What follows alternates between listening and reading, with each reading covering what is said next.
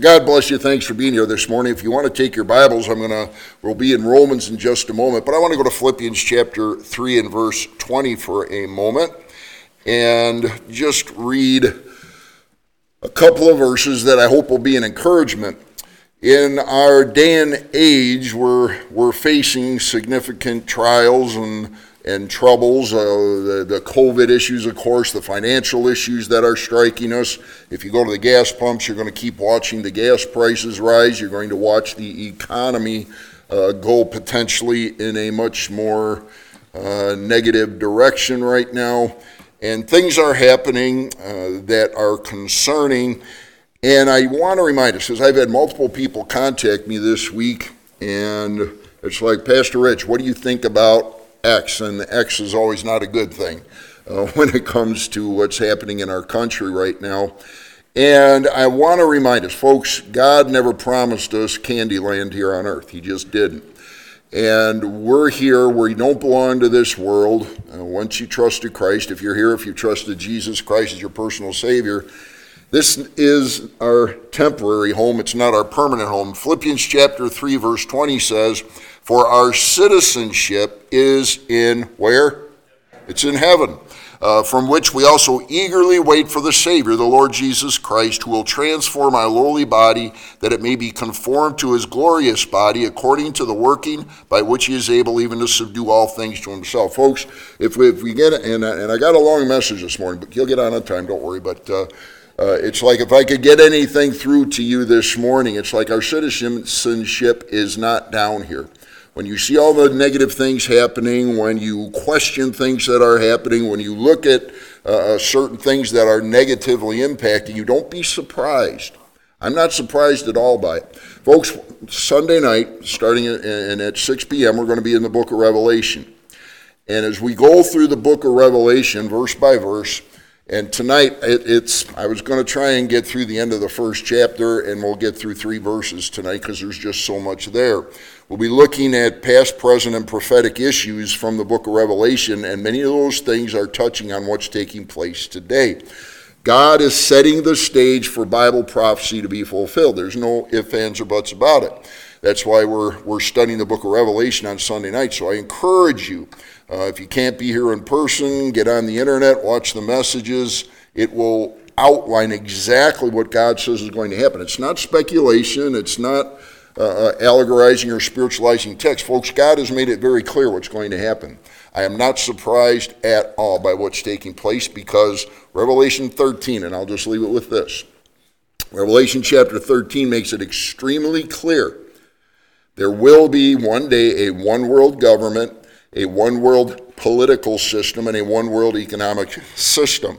That's prophesied. It's not speculation again or uh, making things up. This is going to happen. And we're watching God allowing the stage to be set for those biblical prophecies to be fulfilled. So if you want to know it in detail and see what God's really doing and is going to be doing, uh, verse by verse through the book of Revelation, 6 o'clock tonight. All right, let's go to the book we are studying for Sunday morning, the book of Romans. Absolutely phenomenal book, a doctrinal book, tremendous amount of material in there that is meant to help us as God's people. So, again, we're looking at the book of Romans. We're into actually part four of just chapter one this morning. We'll be uh, looking at verses 28 through the end of the chapter, verse 32. And we're watching the progression of what happens when man rejects God. And folks, men have been rejecting God since, uh, since creation. And it, when you watch what's happening, when you see the horrific things that are happening specifically in society, and it's always been there, but we're watching a tremendously negative downturn lately in morals, ethics, and so forth. God just lays it out in Romans exactly why that pattern exists and exactly what is happening. So we're going to continue with that this morning. So, again, uh, the last uh, three times, I'm asking the same questions as we start because it's been a continuation. We'll switch uh, next week into a different topic in uh, Romans chapter 2. But God is looking at the progression of things that happen when people reject God. So, Here's the question How do you respond to the Bible when it goes 100% against some of society's normal accepted practices? We're looking at things, and especially last week, if you were here, and boy, that was a, that was a tough message, folks. We stomped on, if you will, things that were very, very, very politically incorrect last week. One thing you'll see, and I know we have multiple visitors here, and by the way, God bless you. Thanks to the visitors that are here today. Uh, we appreciate you being here. But one thing you'll find in this pulpit, in this church, is when the Word of God says something that opposes the current system or the current government or the current morals or the current ethics, we're still going to say it. We're not going to hold back. We're not going to compromise. We're not going to uh, try and hide what the Word of God says. We have to be upfront. We have to say exactly what the Word states. And that's hard. Many churches refuse to do that because they don't want to get in a political trick bag. Well, uh, those of you that know me, I've been in political trick, trick bag most of my life, so it's like, what's, an- what's another day, right? Uh, for those, they're like, what are you talking about? I was a sheriff. I worked in uh, Milwaukee County for 32 years, so I know what politics is, been there, done that, and got the t shirt, if you will. All right, uh, so how should we then respond to those who embrace anti biblical practices? So we'll look at things that are, are disturbing, that are challenging, and yet God, by the way, caveat. How has God called us to treat people? The unsaved those that hate us, those that hate God, those that hate what we stand for, those who hate.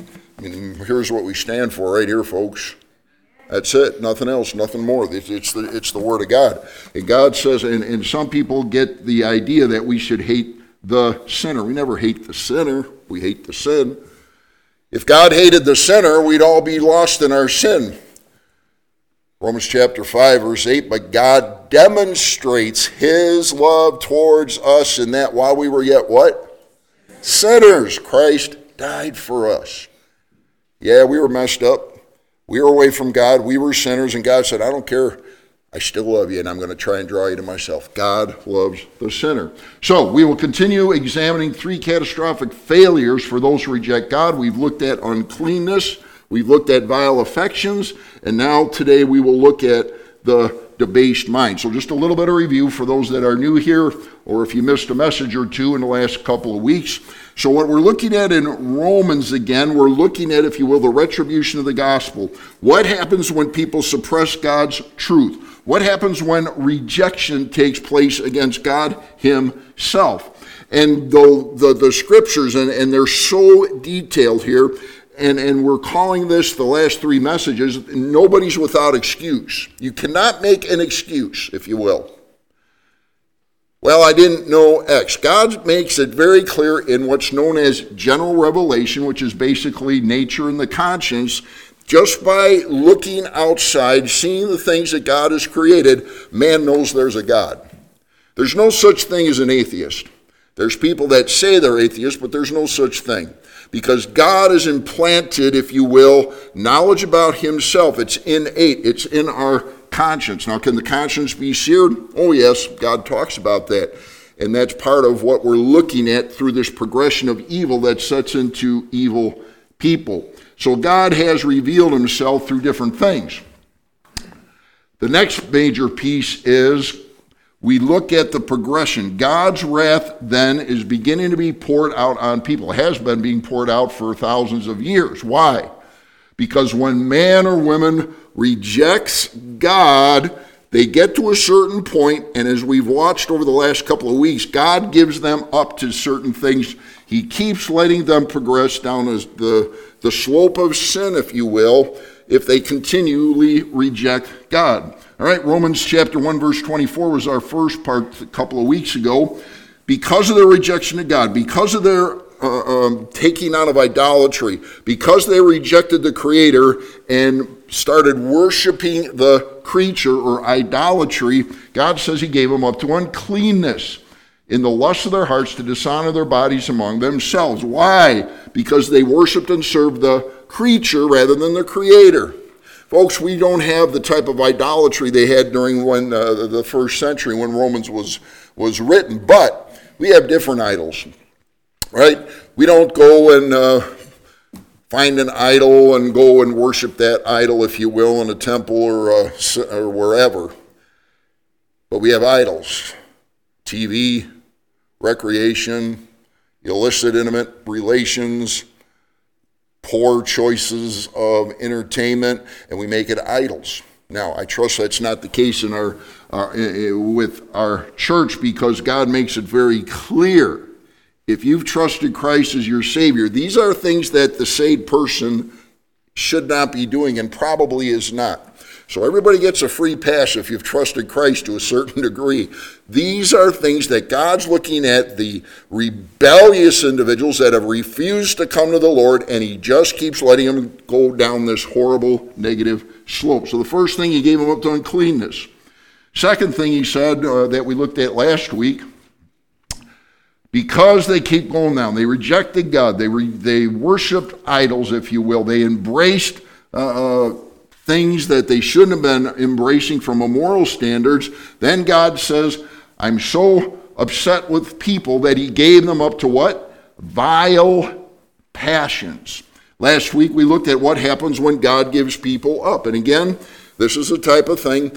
I was listening to a message from uh, 2011 uh, this week, and a good friend of mine, Dr. Andy Woods, down in Sugar Land, Texas, great theologian, great preacher, and he was basically saying, you know, and he said the exact same thing I said last week.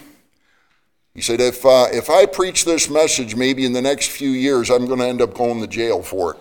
I said that last week. When you're talking about what God is referring to in verse 26 and 27, God says, I gave them up to vile passions. What does vile passions mean? Well, he explains it. Women exchange the natural use for what is against nature. Likewise, also the men, leaving the natural use of the woman, burning their lust for one another, men with men committing what is shameful. What's he talking about? He's talking about, and I said, I, I, I used the word once last week, I'll use the word once again this week, and then I'll redefine it with a different phrase. When we're talking about sexual immorality, I'm using the term inappropriate intimate relations. We do have children, young people that I want to be a little cautious with, but that's exactly what he's referring to. Men doing intimate relations with men, women doing intimate relations with women. God is looking at that as a judgment. It's not natural, it's a vile passion. You say, well, that's against everything the politics and the government says. I know it is. Absolutely it is. But here's the other issue. And let's all be real clear on this. We started out, does God love sinners? Does God love the liar? Does God love the adulterer? Does God love the homosexual? He does. He said, For God so loved the world, every single person, that he gave his only begotten Son, that whosoever believes in him should not perish but have everlasting life. Now, I don't agree to the lifestyle. I'll never condone it. I will fight it, but I'm going to love the person. All right? See where we're going? All right, let's go down to our text for today. So we've gone from uh, uh, from the vile passions, and they still are not coming to God. So God says, "I'm taking it to the next level, if you will, uh, of downgrade." In, in uh, Romans chapter one, verse twenty-eight, the Bible says, "And even as they did not like to retain God in their knowledge," He's saying that we're going still in that same path. God says, "Finally, God gave them over to a." debased mind to do those things are, which are not fitting, being filled with all unrighteousness, sexual immorality, wickedness, covetousness, maliciousness, full of envy, murder, strife, deceit, evil mindedness.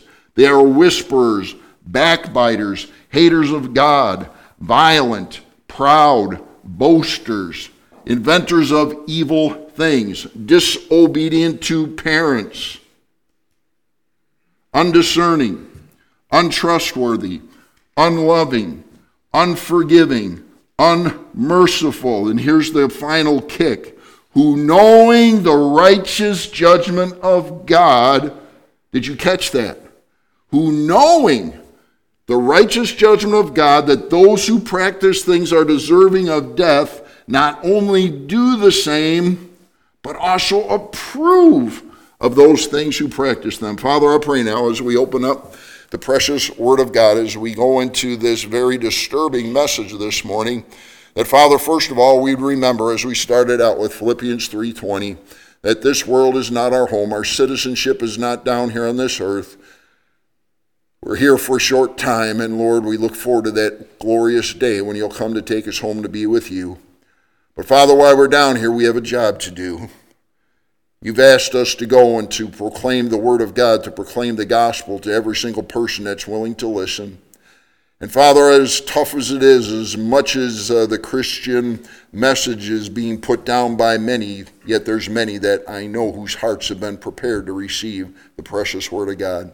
So, Father, I pray as we look at this that we would have a heart for people that even though they've gone to the depths of sin, if you will, that we'd look at them, we'd love them as you love them, that we'd share the precious gospel message with them, and Father, that you'd help us to see them come to Christ. Now, Father, if there's anyone here this morning or watching via our internet that is not a Christian, they don't know for sure if they die to go to heaven, might they find Christ before they leave here today?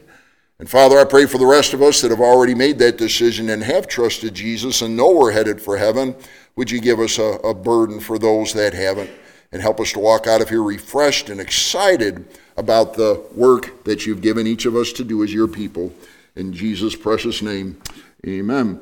All right, so what we're looking at today, we're looking, if you will, God gave them over to a debased mind. The first thing that we're looking at again is the rejection of God. What? And even as they did not like to retain God in their knowledge. So what happens? They, they, they don't want to be uh, uh, associated with God. They don't want to keep Him up front. They don't want the conviction. They don't want the principles. They don't want the, uh, the do's and the don'ts, if you will, of, of being one of God's people, and they reject Him.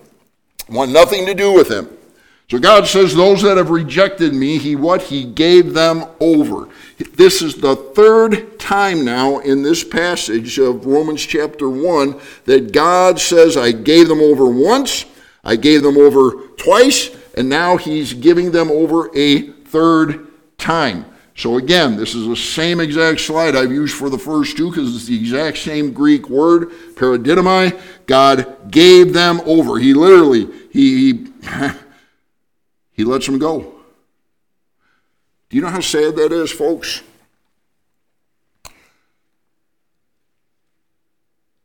The dear mom who loves her children dearly. And I could tell you story after story after story after story of moms and dads whose children have gone in the wrong direction. And do they love their child? Oh, absolutely. Would they give their own life for him to bring them back from the depths of sin? Absolutely.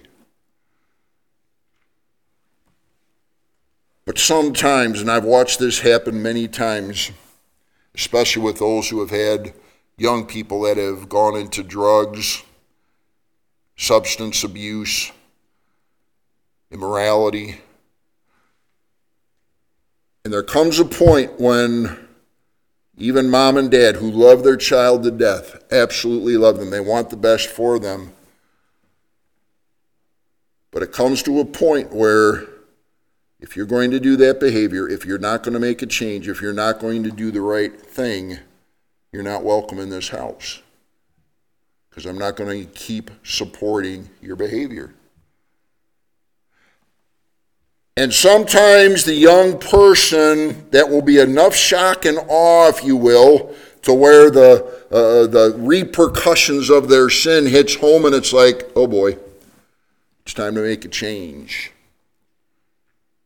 And thank God many do. But there's those that are so wrapped up in their sin, and I'm not talking about young people, I'm talking about those that are old enough to literally, they could make it on their own if they chose to do so. It's like you're going to live that lifestyle, you live it somewhere else till you're ready to come home. You ever hear the prodigal son in the scriptures? You want to go sow your wild oats, and they, they, they go and they, they do wrong and they continue in their sin and they continue in their uh, addiction and they continue in their immorality and they continue uh, uh, doing things that are, of course, going to get them in conflict with the law, which means they're doing criminal activity. And you pray for them and you pray for them and you try and talk to them when you can and you give them the gospel and you try and help and you try and lead them in the right direction, but they say, No, I'm going to do it my way. And You keep praying for them and you pray for them so many times. All of a sudden, they hit rock bottom like the prodigal son. Their life is destroyed. They have no money. They have no hope. They have no resources. They're at the depths of even losing their life because of the way that they've chosen to maneuver their own life. And all of a sudden, they got nowhere to look except up. and they look up, and it's like, man, am I messed up, God? I'm so messed up. My life's in shambles. I'm half dead. I have no, I don't think anybody loves me anymore. Nobody cares for me anymore. God, do you, do you care about me? You care? And God says, Of course I do. Folks, God changes lives. Did you ever uh, go on VCY, listen to Unshackled? I used to preach down at Pacific Garden Mission. That's where I learned how to preach down at the Pacific Garden Mission in Chicago. Love it down there. There's a big old boy down there now. Barely, barely, where are you? There you are. With Jack Patterson. Uh, he's uh, he went to one of the colleges I went to. He makes me look like a shrimp. I tell you, the guy is huge. We were talking about the Nephilim the other day. I mean, this guy's a Nephilim. He's huge. he's about seven foot tall, about 400 pounds. I mean, I'm telling you, he's huge and uh, good old Jack gets down there and preaches the gospel, and the people are out of it, and they're drunk, and they're full of, uh, of drugs, and, and the gospel's preached, and I've watched over and over and over again as those who have hit rock bottom, and all of a sudden the Holy Spirit touches them, and their lives are changed. They come and they receive Christ, and He gives them a totally new life. Folks, that's what it's all about. And God says, I gave them up to a, a debased mind and they've gone in the wrong direction and they're not doing the right thing because God's trying to call them back to Himself. The repercussions of continual rejection of God is God gives them over to what is known as the debased mind. Well, what does the Bible say about a debased mind? It's unapproved, it's unworthy, it's worthless, it's rejected, it's undiscerning, it's not distinguishing, if you will, between right and wrong, good and evil, void of judgment. It's a mind, if you will, that's abhorred by God. And in its strict form, when we go to the Greek word, it's talking about the rejection of impure metals. Now, those of you that, um, and I don't know that there's a whole lot of foundries around here, but we do have a lot of folks that work uh, uh, with metals here.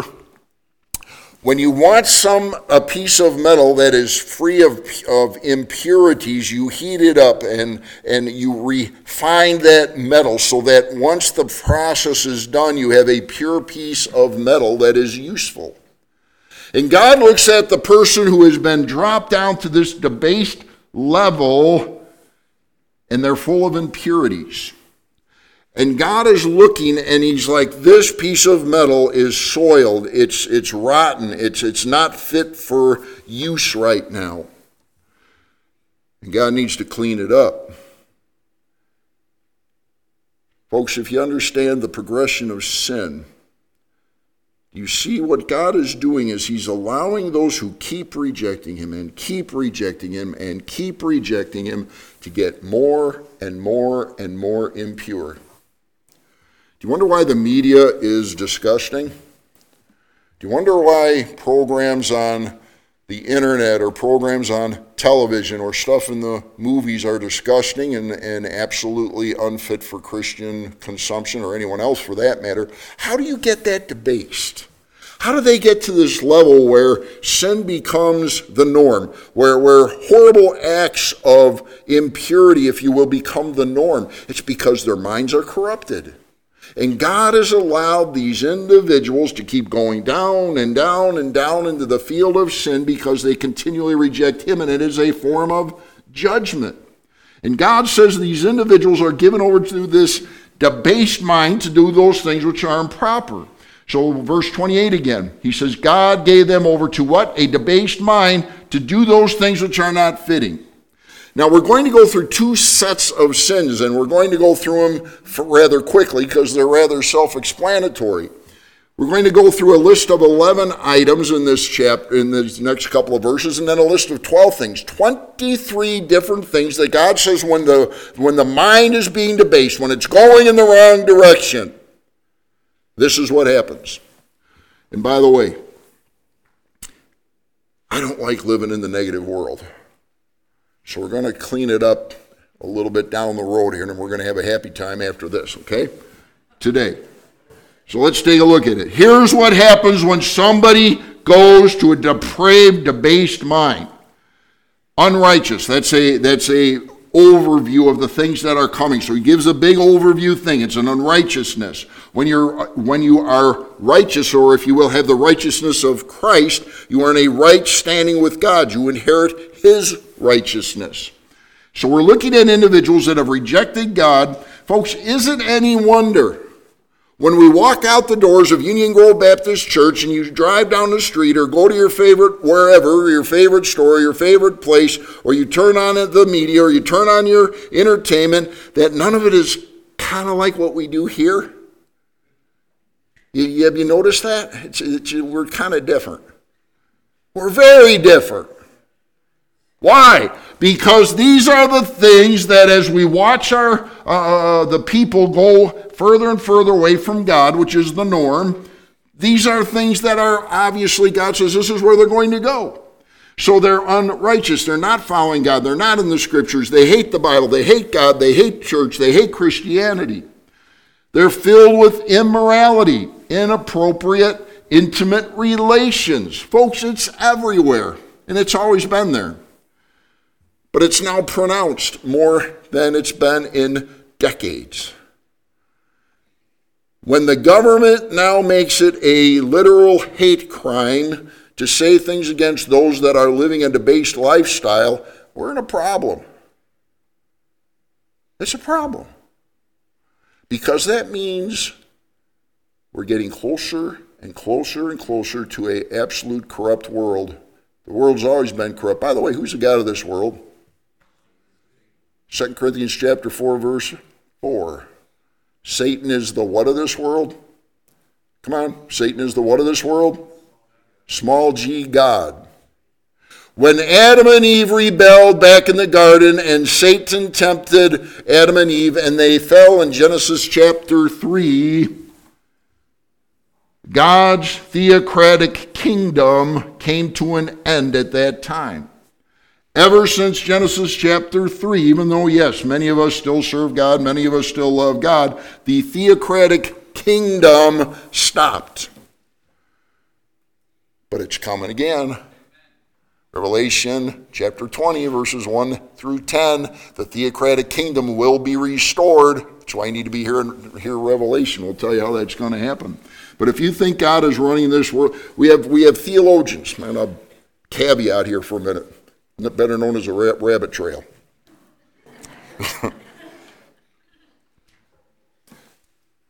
How can anyone think that what we live in is setting the world up to be a better place?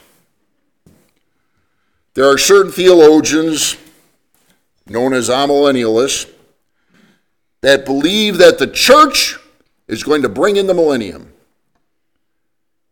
that we're going to transform and have a reformation that's going to so impact the world that it's going to set the stage for Christ coming back in a perfect arena. Now, folks, one page of that 500 page theology book should be more than enough to realize no. It's spiritualizing and allegorizing the prophetic text. Folks, this place is not going to get better, it's going to get worse. You say, Brother Rich, I don't want to hear that. You need to hear it. This world is not my home. I'm just a passing through. My treasures are laid up somewhere beyond the blue. The angels beckon me from heaven's golden shores, and I don't feel at home in this world anymore. And John, if Dr. Huffman was here, we'd listen to him sing it.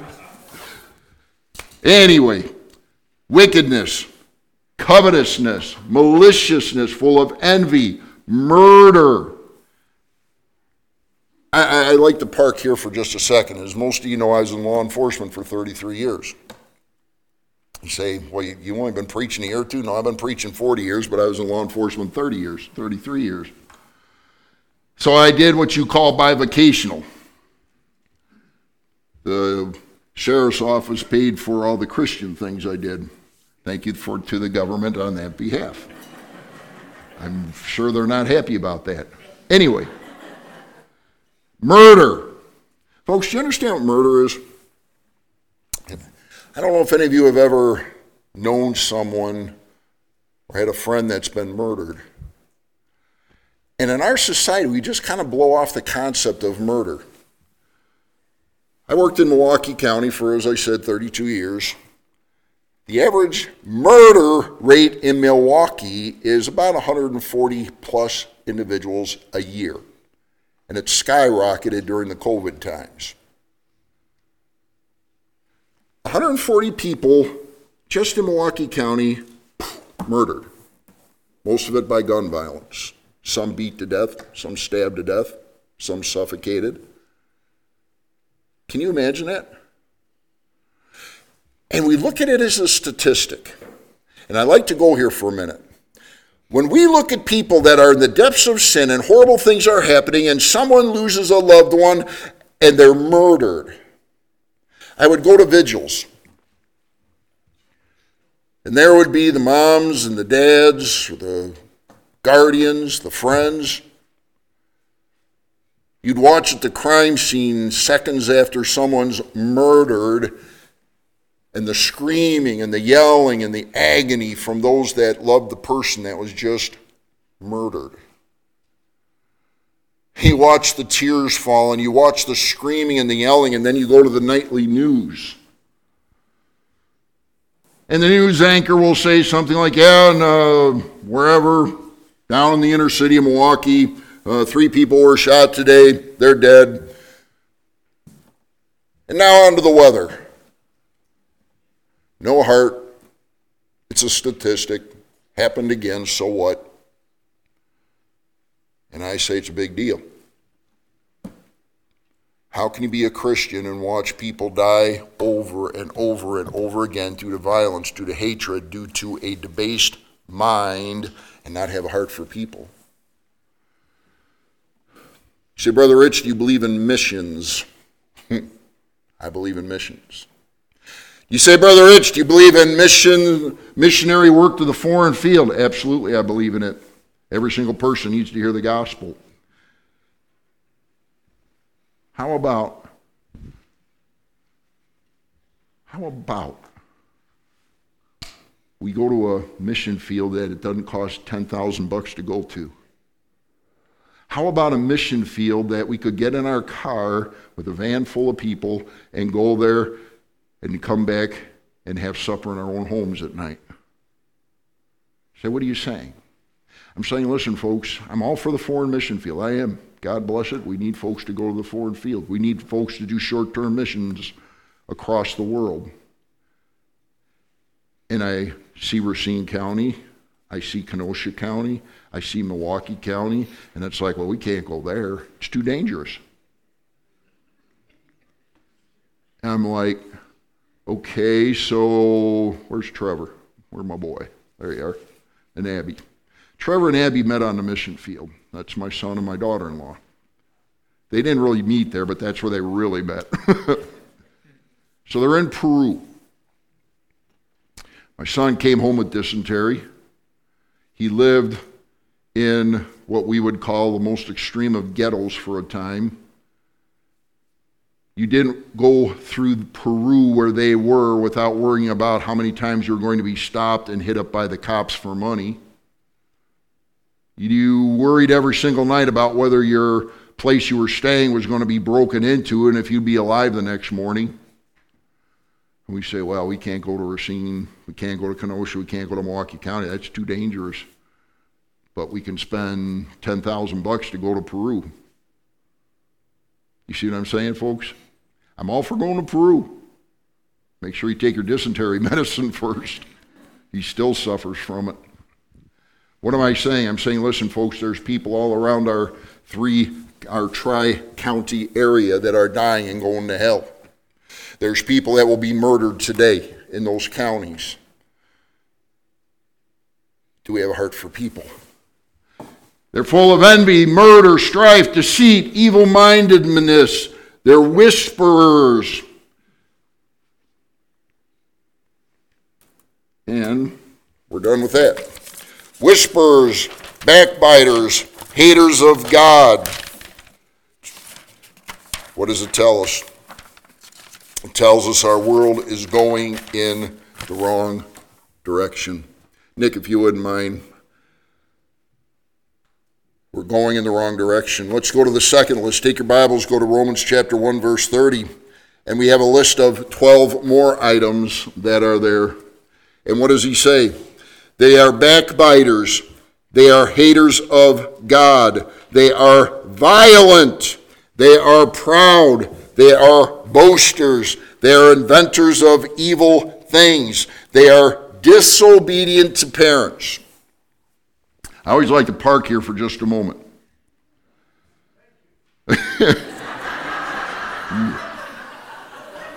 Good luck at your house today.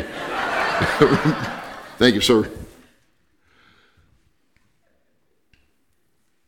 Do we have some of these things that sneak up like this on a daily basis in our own homes? And we say yes. Now, folks, let me make it real clear. The things we're talking about here are not because Johnny didn't make his bed in the morning. We're not talking about someone who you gave uh, basically a, an assignment to do and your child said, No, nah, not today. I'm not feeling it, mom or dad. We're talking about absolute horrible rebellion. It's not the kind of thing that's easily correctable. This is when one of your uh, uh, young people gets so debased, so away from uh, uh, doing the right thing, their mind is so saturated in sin that literally we're talking about an absolute positive rebellion against mom and dad. This is when it gets down to where the rubber hits the road, and it's so sensitive, and you have to be so careful about this. And I always recommend if you have a child that goes in this direction, mainly speaking of a older teenager or above, you may have to do some serious action with that as to what you decide to do, but always do it with careful counsel. They're undiscerning, they're untrustworthy, unloving. I mean, we're talking about people that hate people. One of my little pet peeves that I've had for years and years and years It's one of the reasons I think why I stayed in law enforcement as long as I did, so I had a squad all the time. How much do you like when uh, somebody comes up, and it happened to me again yesterday? It's dark out, and the lights from behind, they're coming up on you, Mach 1 speed, and they get so close to you, you can't even see their headlights. How does that make you feel? Hmm. I'll tell you how it makes me feel. And the unfortunate thing is 99% of the time when I'm driving, guess where I'm coming to? Right here. And it's like, Rich, you know what you want to do. And you're not feeling this very you're not feeling this in the right way. And I said, you know, that could be somebody heading to Union Grove Baptist Church right now and they're gonna do what they're gonna do. As much as I want to stop the car get behind them, pull up on them, and do the same thing to them. Can't do it. So what I do do is I pull to the side of the road like I did yesterday. Valerie was with me. She's like, "What are you doing?" I'm like, "I'm going to let this guy pass me, and then I'm going to breathe again." Folks, you've been there. and, and, and people are in a hurry. They want their own thing and they're self centered and it's only my way or the highway. And if you don't do what I do, I'm in your face. And it goes to a depraved man where people don't care about people anymore. And that's why we constantly are saying Union Grove Baptist Church is the church that God's love is building. These type of things are the antithesis, they're the opposite of where we want to be as God's people. And that's why uh, and I got to keep, I go here all the time, and I need to keep going here. Folks, do you know how excited it is when, when, when new folks come and we mug them? I did it to a couple of folks this morning. They came in, I got the mugs and walk over to them and mugged them. Why do we mug people here? No, that's right. It's absolutely because we love people. Every single piece person that walks through those doors, they've been putting up with this kind of stuff. They've been watching it, they've been feeling it, they've been victims of it. And they come in and they're looking for a place. Will you love me? Will you care about me? Will you learn my name? Will you spend some time with me? Will you eat dinner with me? Will you love me? Will you even talk to me? And folks, that's what I like watching. I'm going to warn the visitors right now, and you folks, you better make good on this now. If you get out of this building without somebody grabbing you and talking to you, it's very unusual. And I'd be embarrassed if it happened, and so would all the rest of our folks because we don't want to miss you. Every single person here is important. I don't care if you've been here for uh, since the place started 140 years ago. I don't think we have anybody here that old. but the dear folks that have put this church together, those that have stuck through thick and thin over the last year, those who have helped uh, put this church back uh, uh, to being a vital uh, life, full of life church. Folks, just if you don't mind, just take a look around for a minute. God's doing something here. This summer, we'll have 60 more of those red chairs coming in. We're going to order them pretty soon because we want to be ready for Easter. Folks, God's doing something here, and you know what God's doing? He's working through His people. I have one little job that I do. I study, I preach, clean a bathroom once in a while. Not really. but folks, it's what you're doing. You're inviting folks, you're loving folks, you're, you're, you're sharing with them. And folks, that's what church is supposed to be.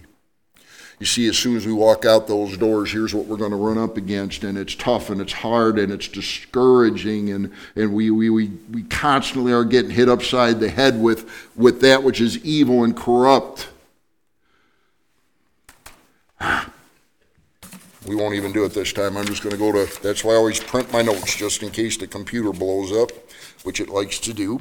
All right, 2 Corinthians chapter 4, but even if our gospel is veiled, 2 Corinthians chapter 4, verse 3, it is veiled to those who are perishing, whose minds thy God, small g of this age, is blinded, who do not believe, lest the light of the gospel, the glory of Christ, who is the image of God, should shine on them. Folks, the, the gospel, as hard as we want it, as much as we want people to come to us, it's veiled. The God of this world is doing everything he can. Satan is doing every single thing he can to try and thwart God's plan.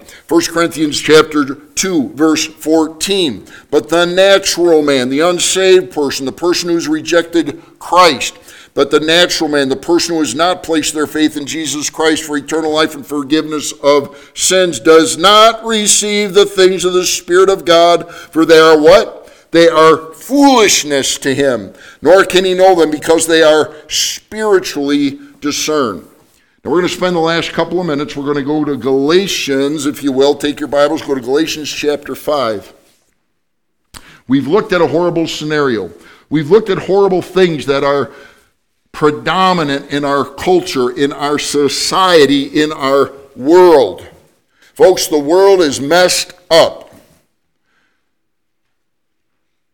We have many of us have said as Christians that God has preserved America because of two things. Number one, we're friends of the Jewish people, we're friends of Israel. Genesis chapter 12, verses 1 to 3, God gave the Abrahamic covenant. And in that Abrahamic covenant, God made it very clear that I will bless those who bless you and I will curse those who curse you.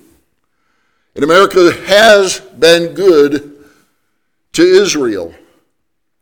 I'm concerned about what's going to happen now. The other reason we say that God has preserved America is because of the Christian influence in America. There's no other nation under this earth that has as many, if, at least as you will, open Christian churches as America has today.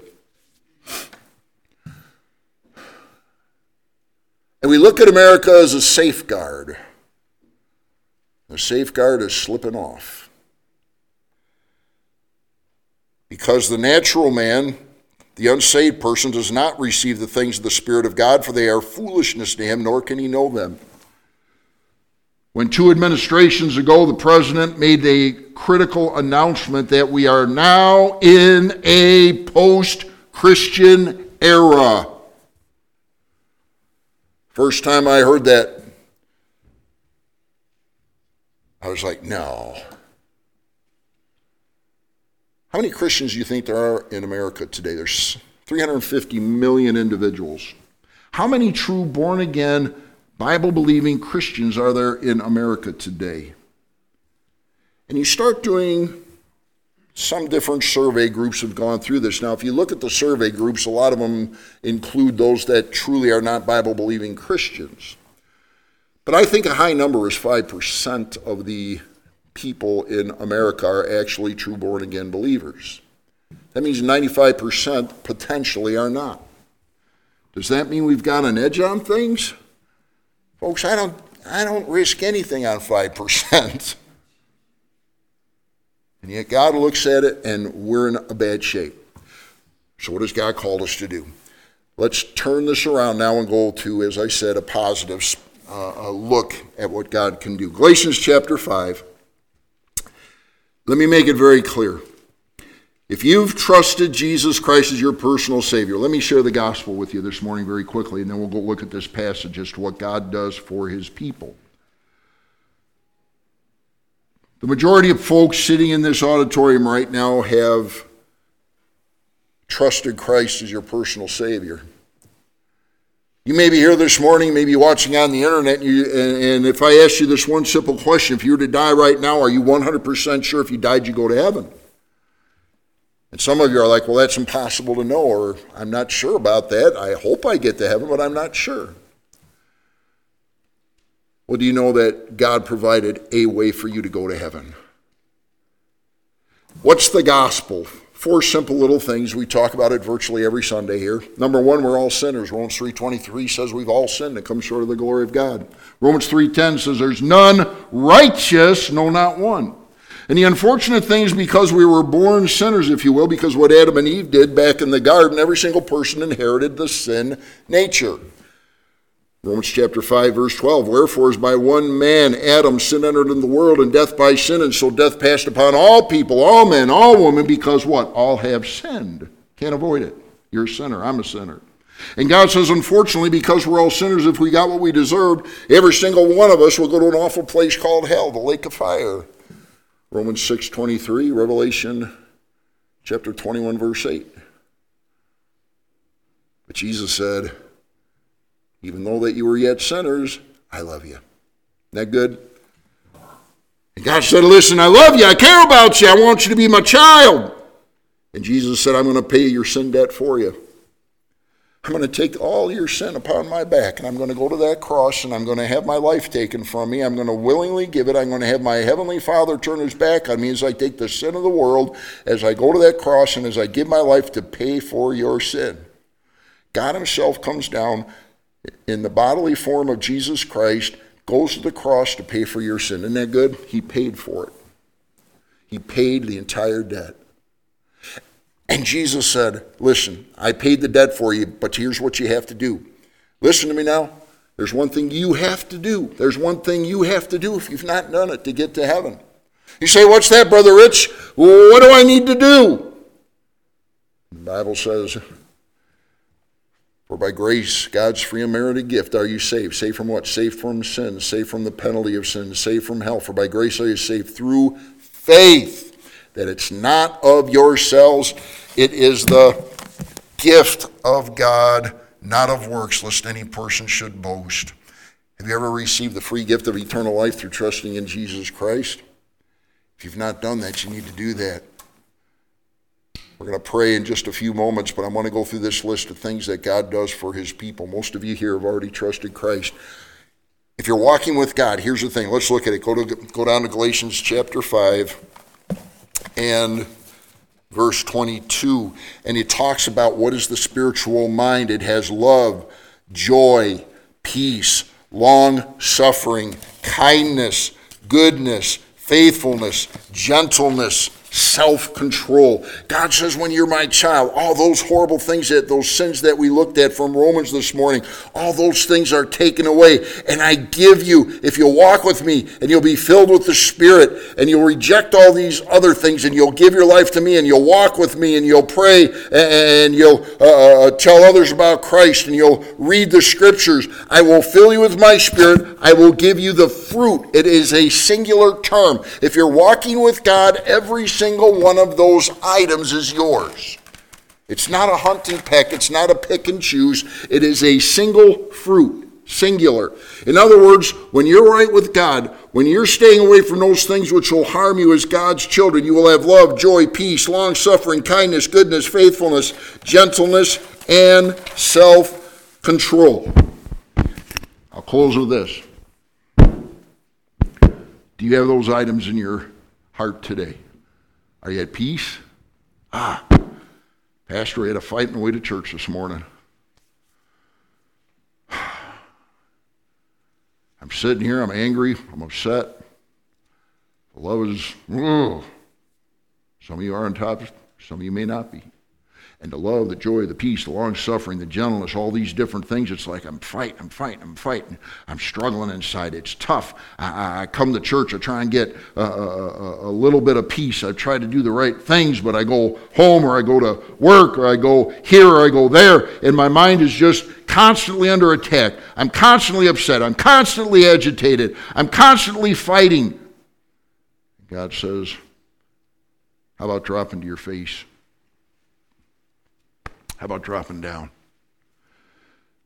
How about you go home in your private prayer closet and you fall down on your face and say, God, I'm messed up. I'm harsh, I'm mean, I'm agitated, my life isn't going in the right direction. I know I've trusted you. I know I've done that. I know I've received Christ, but I'm not in a good place.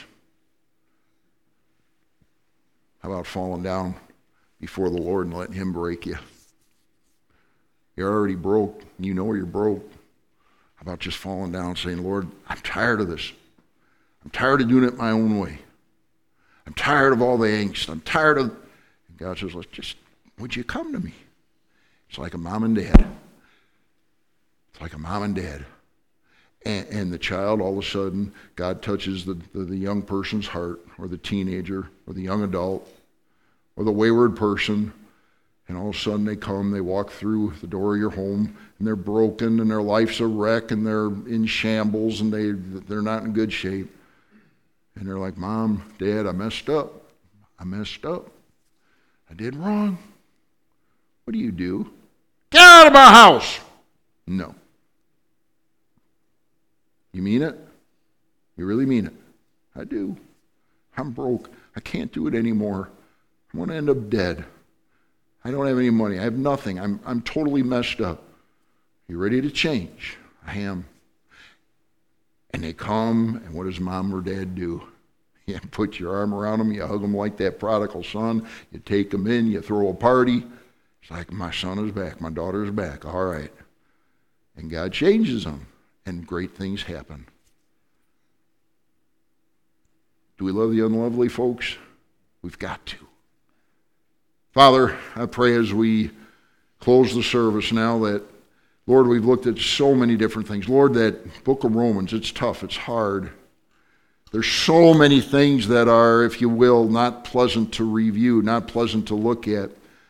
But the great news is that the things that we've looked at are confined to the world of those that have rejected you. So, Father, I pray that you would help each of us as your children, first of all, to love the unlovely, to look at those that are in the depths of sin that have gone down to this horrific level, those that basically you've said, ah, I don't know what to do with them anymore. Father, would you help us to love those people? And when they hit bottom, help us to help them back up. Help us to have the courage to, to tell them the gospel. Help us to have the courage to invite them to church. Help us to have the courage to love them. Father, help us to do the right thing. And those for those that are here this morning or watching that have trusted you, but maybe have not been walking with you like they should, Father, would you help them as well? Would you do in our hearts, Lord, what only you can do? Would you help us to have the discipline, if you will, to reject those things which get our minds off kilter and to get back to the fruit of the Spirit, spend more time in the Word of God, more time in prayer, more time uh, uh, socializing with the right folks. Father, help us to do the right thing. Finally, if you're here this morning or watching, if you died right now, do you know if you, for sure that you go to heaven? You say, Brother Rich, I heard the gospel just a few minutes ago. I've never done that. I've never received the free gift of eternal life through trusting in Jesus. I thought I had to work my way to heaven. I've been trying, but I've been failing, and I know I've been failing, and I want the assurance that one day that indeed I will have eternal life with Jesus. If that's you this morning, it's time to stop running. It's time to realize that only Jesus Christ can change your life. Are you ready to give your life to Him? Are you ready to accept that free gift? If you are, tell Him right there where you are. Stop your car, pull over to the side. Tell the Lord right there where you are, I'm trusting Christ right now. I'm receiving that free gift. Stop your vacuuming, stop your coffee drinking, bow your head and ask Jesus to, uh, to save you right there where you are. Are you ready to do that? Have you done it? Well, let's just say a little prayer together then. Dear God, I know that I'm a sinner. I know I don't deserve to go to heaven. But right now, I'm accepting the free gift of eternal life by trusting what Jesus Christ did in his death, burial, and resurrection. I'm receiving that free gift this very moment. Thank you for saving me. Father, bless all decisions that are being made.